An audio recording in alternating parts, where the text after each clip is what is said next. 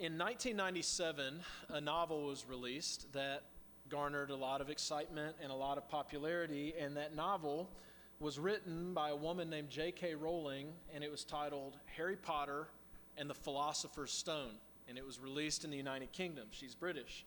And right away, it was a runaway bestseller, won all sorts of awards, and because of the success that it had in the UK, the publishers, they just couldn't wait to release the novel in the US. But the publishers, they had to ask J.K. Rowling for, to make some changes to the story. Not to the story, but to how it was presented. So they asked her to change the title from Harry Potter and the Philosopher's Stone to Harry Potter and the Sorcerer's Stone. And the reason is we should be ashamed as Americans because they said Americans will not want to pick up a book about philosophy. We're just too dumb for that, you know? And they say, sorcerers, oh man, like that's exciting. But they say, we'll have to change it to philosopher. Americans aren't going to care about philosophy. Change it to sorcerer's stone. But they also, she had to go through and change words that are, the vernacular is British, and they wouldn't quite be understood in English. So she had to go through and she took the word, words dustbin and replaced it with trash can or dressing gown and replaced it with bathrobe, or lavatory was replaced with bathroom, ice lolly was replaced with ice pop. And then the Quidditch pitch, Quidditch is the sport they play in the story. The Quidditch pitch was changed to the Quidditch field because Americans are like, what's a pitch? We don't know. And the story remained the same. Nothing really changed about the characters, nothing changed about the story itself, nothing about the plot was changed, but there were a few words and there were a few turns of phrase that were altered so that a different cultural audience could fully understand the story. Another example of that, if Harry Potter weirds you out, is the Pixar movie Inside Out. Has anybody seen that one?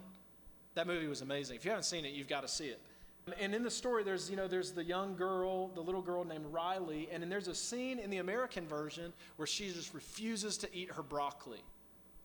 And that that makes sense to us as Americans. Well, in the Japanese version, that in that same scene, nothing about the dialogue changed except for she refused to eat her green bell peppers because apparently in Japan, broccoli's not as, as contentious of a thing with children, but green bell peppers are. That was changed. Nothing about the story was changed, just something, an angle of looking at it was changed so that it could be understood. Now, for those of you who saw Endgame this week, you know that in that final scene, when th- I'm just kidding, I'm not going to tell you, no spoilers. What's my point? The point I'm trying to make is that I believe that the message of Jesus the message of the gospel, the good news of Jesus Christ, is good news to all people and all cultures.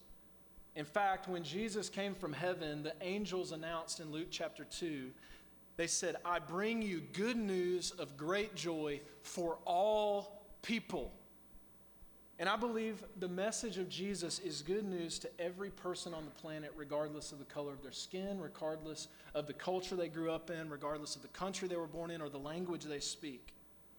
But because we were all born in different cultures and we all have different upbringings and we all have different experiences in our life, we all hear the story of Jesus differently.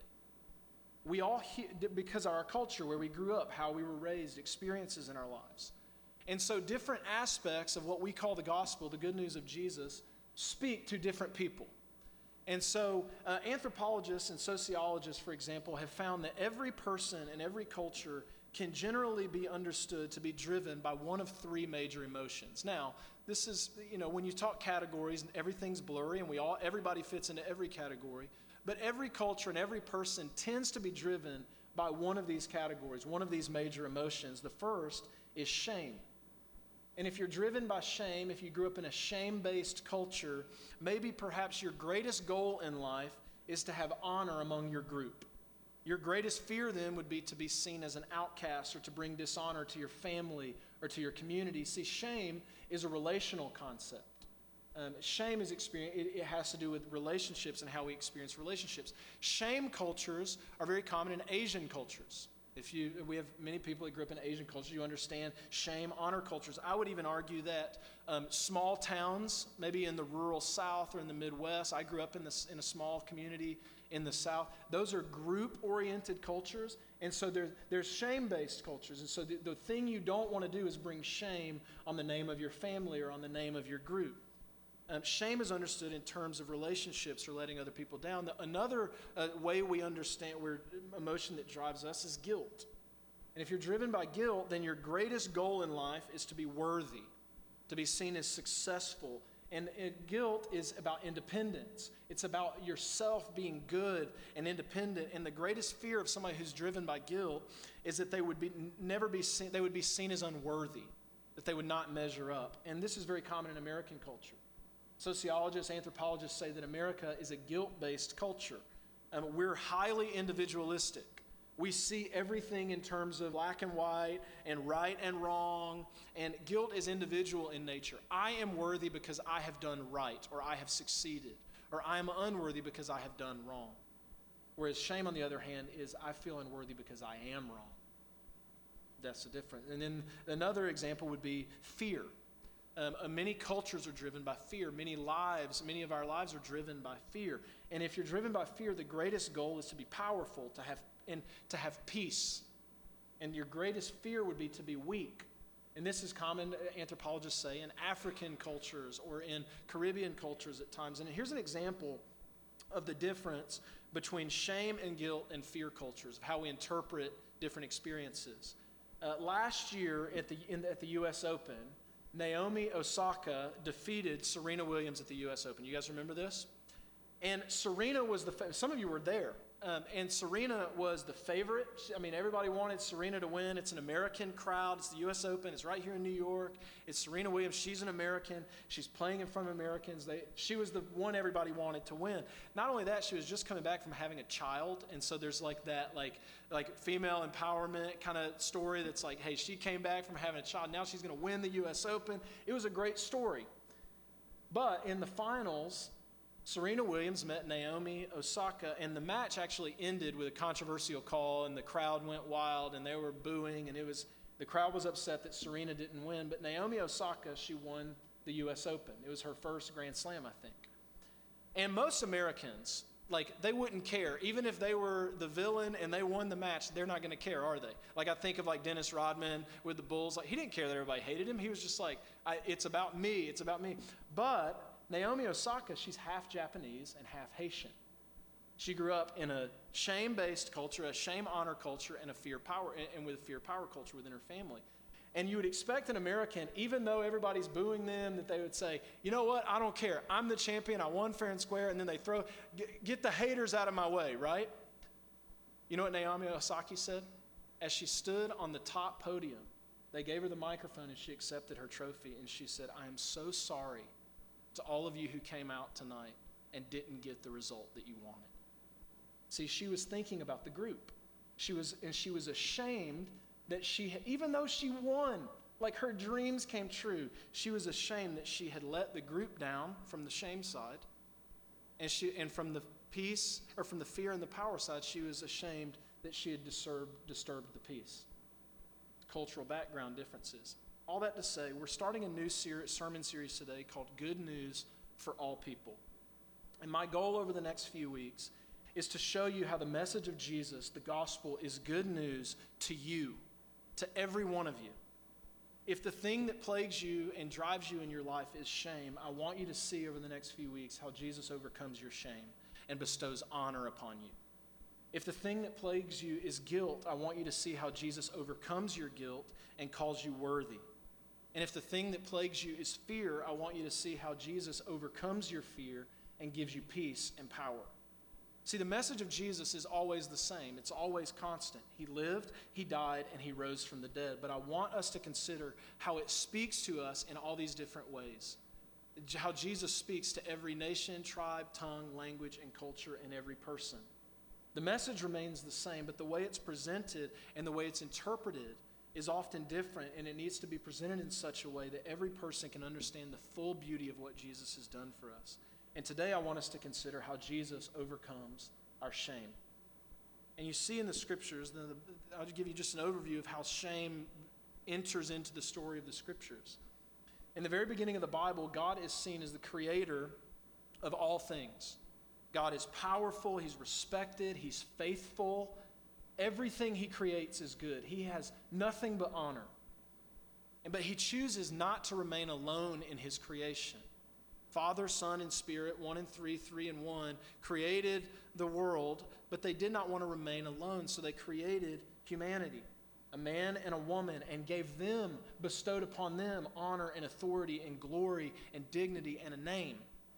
They were God's children. They lived with Him. They walked with Him in His good created world. The scriptures say that life was good and that they were in perfect relationship with God. It says that the, the, the, human, the humans that God created, Adam and Eve, it says they were naked and not ashamed. They were fully seen, fully known, yet they felt no shame.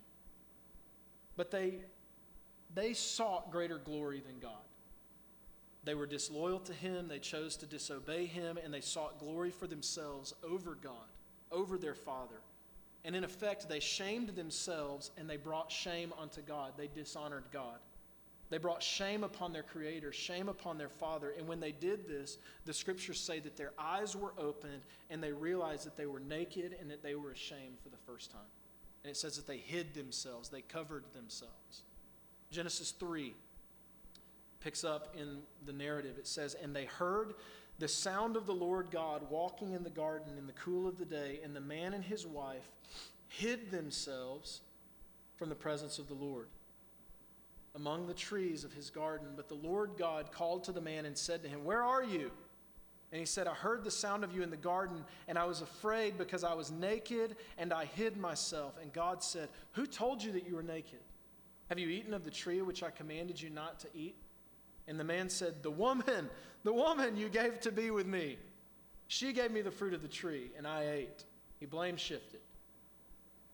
Then the Lord God said to the woman, What is that that you have done? And the woman said, Oh, the serpent deceived me, and I ate. She blame shifted. See, they brought shame into God's creation. They shamed themselves, but they also brought shame onto God's name. So God sent them away, and they left the garden with no glory, no honor, no authority, only shame. And then they had children and grandchildren, and on and on and on, and descendants, which leads to us. We're descendants of the first humans, and we inherit their shame. And we add to it with our own disloyalty and our own disobedience. And so we all have a sense of shame. And that you know this is true. Even if a story about a garden and a serpent and a tree, you're like, I don't know if I can get my head around that. You know that you carry with you a sense of shame. You know, you, you have a feeling deep in your gut that if people truly knew who you were, if you were fully known and fully seen, that you would be unwelcome. You, this is deep within our we all feel naked and ashamed in some way. We feel that deep down if people knew us for who we really were they would not want anything to do with us. See this is why we project certain images of ourselves. And this is why whether it's through social media it's why we take the picture and then we look through every possible filter we can find. We find the perfect angle so that we can present ourselves perfectly to the world. Or if you're like, that's not me, I don't take selfies. If you're like me, like, I, I, I don't post pictures of my kids throwing tantrums in my apartment which is what happens like 85% of the time. The pictures I post are like this perfect family and everything. People will say, they're like, oh man, your family is just so perfect and you guys love each other and you've got the perfect family will. And I'm like, you only see what I want you to see. We're half the time, I'm just stressed out. And half the time I'm hiding in the bathroom, you know, because I just, my kids are driving me nuts. That's reality. But I'm afraid if people saw that, they might think less of me as a father, or they might think less of, you know, whatever. And so we use social media to present a version of ourselves that we think people will accept. Because we're afraid if they saw the real us, we would, we, we would not be welcome, we would not be accepted. Or sometimes we fake emotions back to my family. I know those of you who grew up going to church, or those of you who brought kids to church today, you, it's time to go to church, right? And you are it's hard getting ready for church in the morning and your kids aren't putting the clothes on and then one of the kids you know messes the diaper right before you leave and you can't find the shoe and the kid won't get their jacket on and you're stressed out and the whole way you're walking to church you're just jabbering at each other you're mad at each other and the husband and the wife they're mad at each other and then you walk through the church doors and then you put these big fake smiles on your face and you're like hey how you doing guys? God is good Because you don't because you're afraid that if church people saw you fighting with your spouse, that they wouldn't you'd be unwelcome in this place. Other times it, we pursue certain measures of success that our family or our culture sees as acceptable or honorable. And so we pursue success, we pursue material things, we pursue degrees, we pursue education. I mean, all this sort of stuff. We pursue something as a way to hide our shame. And as a culture, and this is what I mean when we talk about group cultures, as a culture, we, we, uh, we perpetuate this. Because as groups, as a culture, we typically honor those who obey the expectations of the group culture. We elevate those who do the things we say are honorable. And then we often shun or shame those who don't live up to the expectations of the group. And all this does is creates more shame, more insecurity, because all of us know that we never measure up fully. And if we're accepted by the group, we're afraid that it's only a matter of time before they find out that we're not what we present ourselves to be. And if for whatever reason we have been cast out by the group, we feel insecurity that well, are we ever going to be accepted again? And we all want what Adam and Eve had, which is full acceptance, full approval, to be without shame. That desire to stand before God and others and be fully seen and fully known, yet fully welcomed and fully accepted. See, we all want honor, yet we all feel shame. So, what do we do with our shame? We do the same thing that Adam and Eve did. We hide, we keep secrets, and then we blame shift.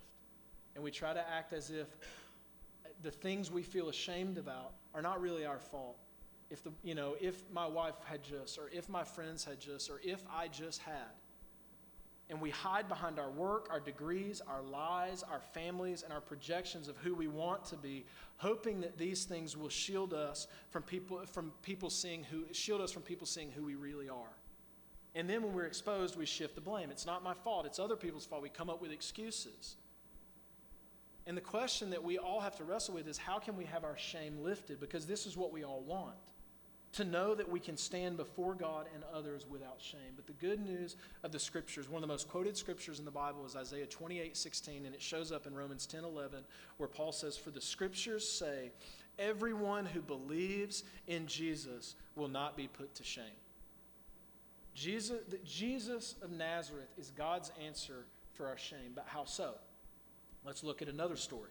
Mark chapter 1 it says, And a leper came to Jesus, this is verse 40, imploring him and kneeling, and said to him, If you will, you can make me clean. Sorry. Moved with pity, he stretched out his hand and touched him and said, I will be clean. And immediately the leprosy left him and he was made clean. And Jesus sternly charged him and sent him away at once and said to him, See that you say nothing to anyone, but go, show yourself to the priest, and offer your cleansing what Moses commanded for a proof to them. But the man went out and began to talk freely about what Jesus had done and to spread the news so that Jesus could no longer openly enter a town, but was out in desolate places, and people were coming to him from every quarter. Now, the first thing you need to understand about this story and how it relates to shame and honor is you got to understand the culture in which this happened. See, at this time in history, there is nothing that would have been scarier than contracting leprosy. We don't, leprosy is just not a thing for us in American culture, but leprosy was a skin disease. It was chronic, it was debilitating. It would have caused you to have these ugly, nasty sores all over your body. It would have caused your fingers and your toes to fall off if you had it long enough. And if you lived with leprosy long enough, you would eventually become to look like a monster. Um, and I'm not exaggerating. I don't encourage you to Google image search leprosy. But if you did, you would understand why rabbis in the first century called lepers the living dead. It looks like something out of like The Walking Dead.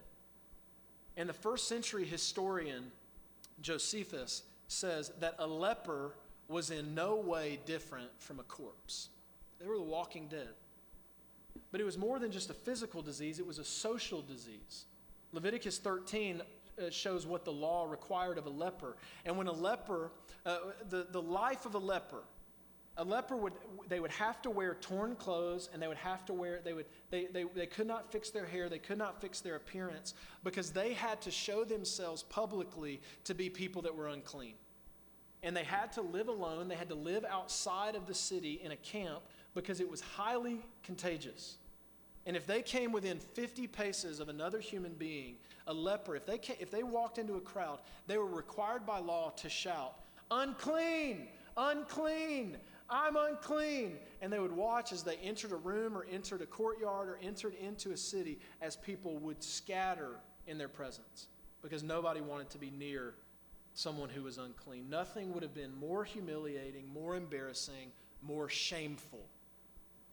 To be a leper was to live with constant shame.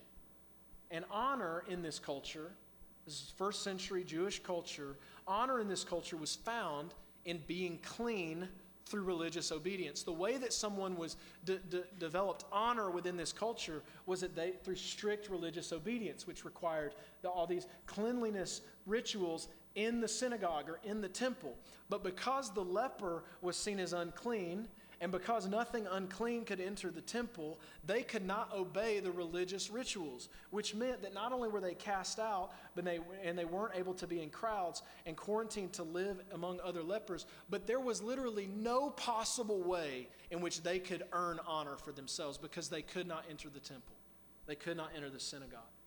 But here comes this man who's a leper, but he hears about this man, Jesus, who's healed the sick, who's healed the blind and he, he eats with prostitutes and tax collectors and drunkards. And he, he's not a, he doesn't here's a man that doesn't seem to be ashamed of shameful people. And so this man hears of jesus and he knows that jesus is in town and the man disregards all the laws. He walks into the crowd actually breaks the law as he was walking to where jesus was which uh, in a moment you'll see jesus was likely near the synagogue and he probably would have heard people screaming at him Get out of here. Get out of here. They would insulting him. You're a leper. You're shameful. The living dead, a walking corpse. Get away from us. Don't make us unclean. You shouldn't be here. They would have hurled shame upon shame upon shame on him for leaving his place. But he endures the shame to get to Jesus. And he gets to Jesus and he says, If you will, not if you can, he knew Jesus could. He says, But if you will, Will you heal me? He knew Jesus could, but the question was would Jesus, a rabbi, heal a man like him, a man who was covered in shame? And what does Jesus do? It says he stretches out his hand, touches him, and says, Oh, I will. Be clean. Listen, you don't touch lepers.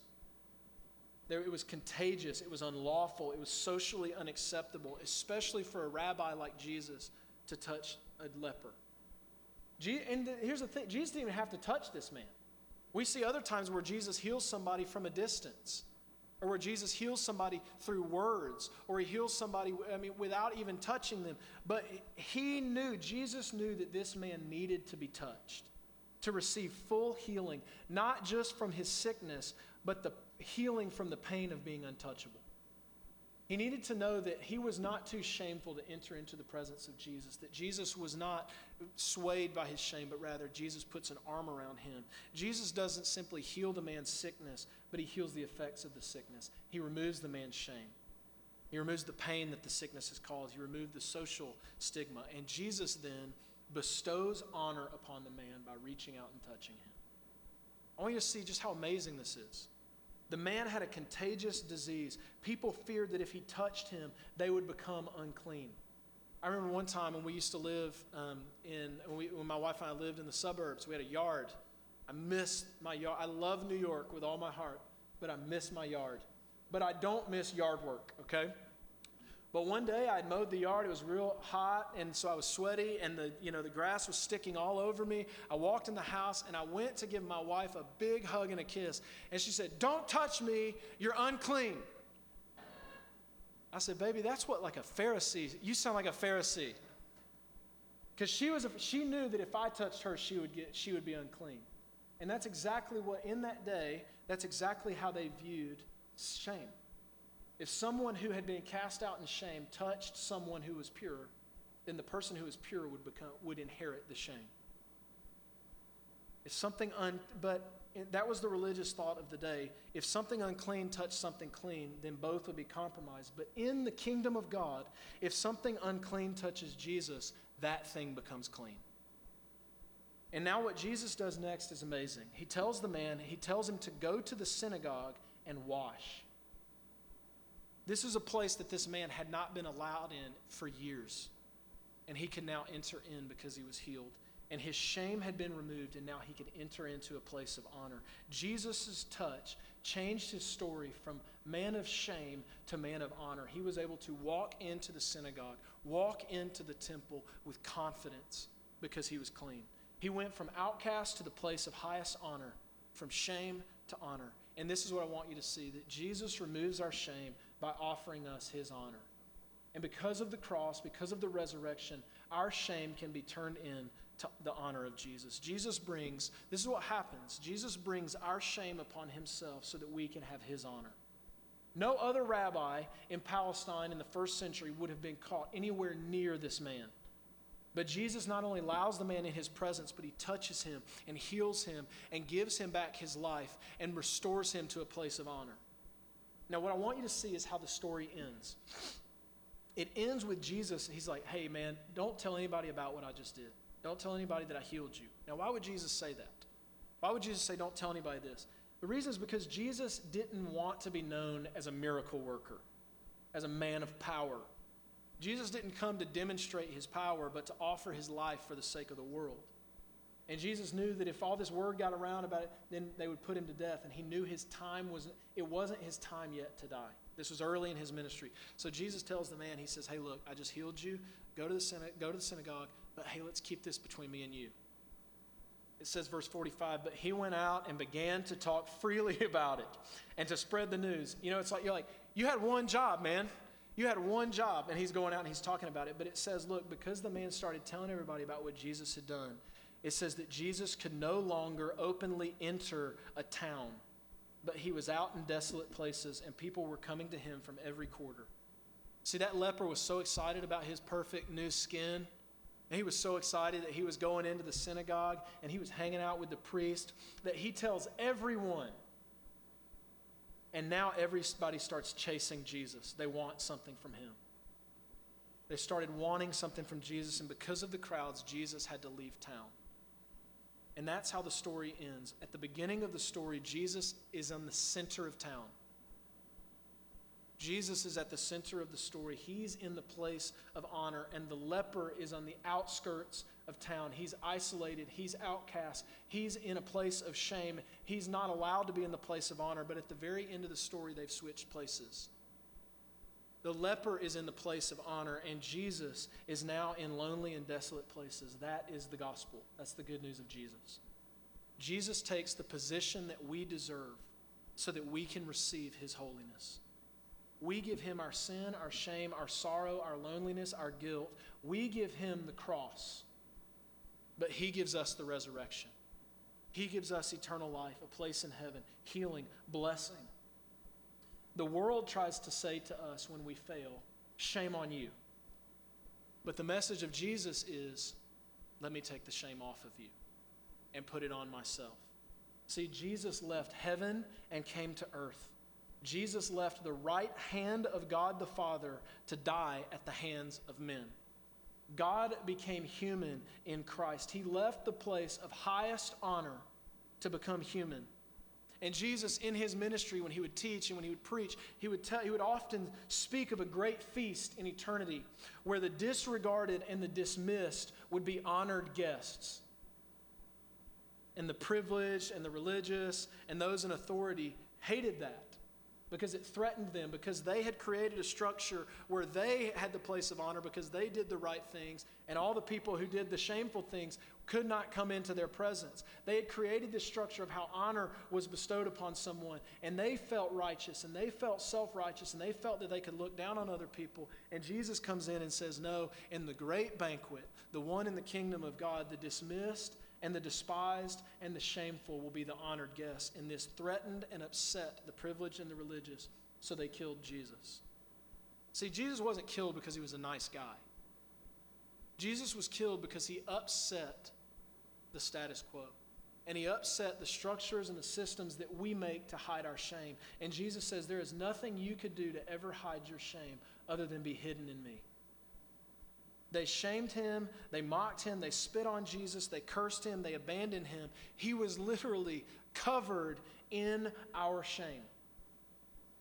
But he defeated that shame when he rose from the dead. And Philippians 2 says, Therefore, because of that, God has highly exalted him and bestowed on him the name that is above every name, so that at the name of Jesus every knee should bow in heaven and on earth and under the earth, and every tongue confess that Jesus Christ is Lord to the glory of God the Father. God the Father took the shame of Jesus on the cross and when Jesus defeated that shame in the resurrection, God then bestows the highest honor upon Jesus. God shows that your shame can be turned into his glory. And Jesus then builds a bridge so that we can now enter into God's presence. We can go from death to life. We can go from earth into the kingdom of heaven. We can go from shame to honor. Romans 10 19 says, If you confess with your mouth that Jesus is Lord, and believe in your heart that God raised him from the dead, you'll be saved. Saved from what? Verse 10 and 11 tell us For with the heart one believes and is justified, and with the mouth one confesses and is saved. For the scriptures says, Everyone who believes in him will not be put to shame. For there is no distinction between Jew and Greek. For the same Lord is Lord of all, bestowing his riches, his honor, and erasing the shame of all those who call on him. For everyone who calls on the name of the Lord will be saved. See, the hope of the gospel is that through Jesus Christ, our shame can be traded for his honor. That his name, his glory, his authority, his honor, all of that, those things which we lost when we disobeyed God, those, and, we, and we brought shame onto ourselves and on him, all those things can be restored. Our shame can be, can be traded for his honor. The question is, is will you receive that honor? And some people, some of us, some of you will live your lives content with false honor. You'll keep pursuing earthly forms of honor and think you don't need Jesus. I can, I can cover my shame with success. I can cover my shame with education. I can cover my shame with relationships. I can cover my shame with this and that and whatever. And we will pursue and we will be content with false honor. God says that's not enough. But some of us will feel too ashamed to give our shame to Jesus. We keep trying to hide from Him. See, this is what's, you know, anybody who's a recovering alcoholic or anybody who's been sober for years, or anybody who's overcome some addiction, they'll tell you the only way to defeat an addiction, a habit, is to bring it out in the open. They're, I mean, like, that you can't defeat things if you keep hiding them. I mean, AA, whether it's a secular version of AA or it's a you know Christian version of Celebrate Recovery, it will all say that you, you cannot hide a something in your life and expect to overcome it. But many of us will keep those things hidden because of the shame that we might experience if we bring it to light. And so some of us feel too ashamed to actually give our shame to Jesus.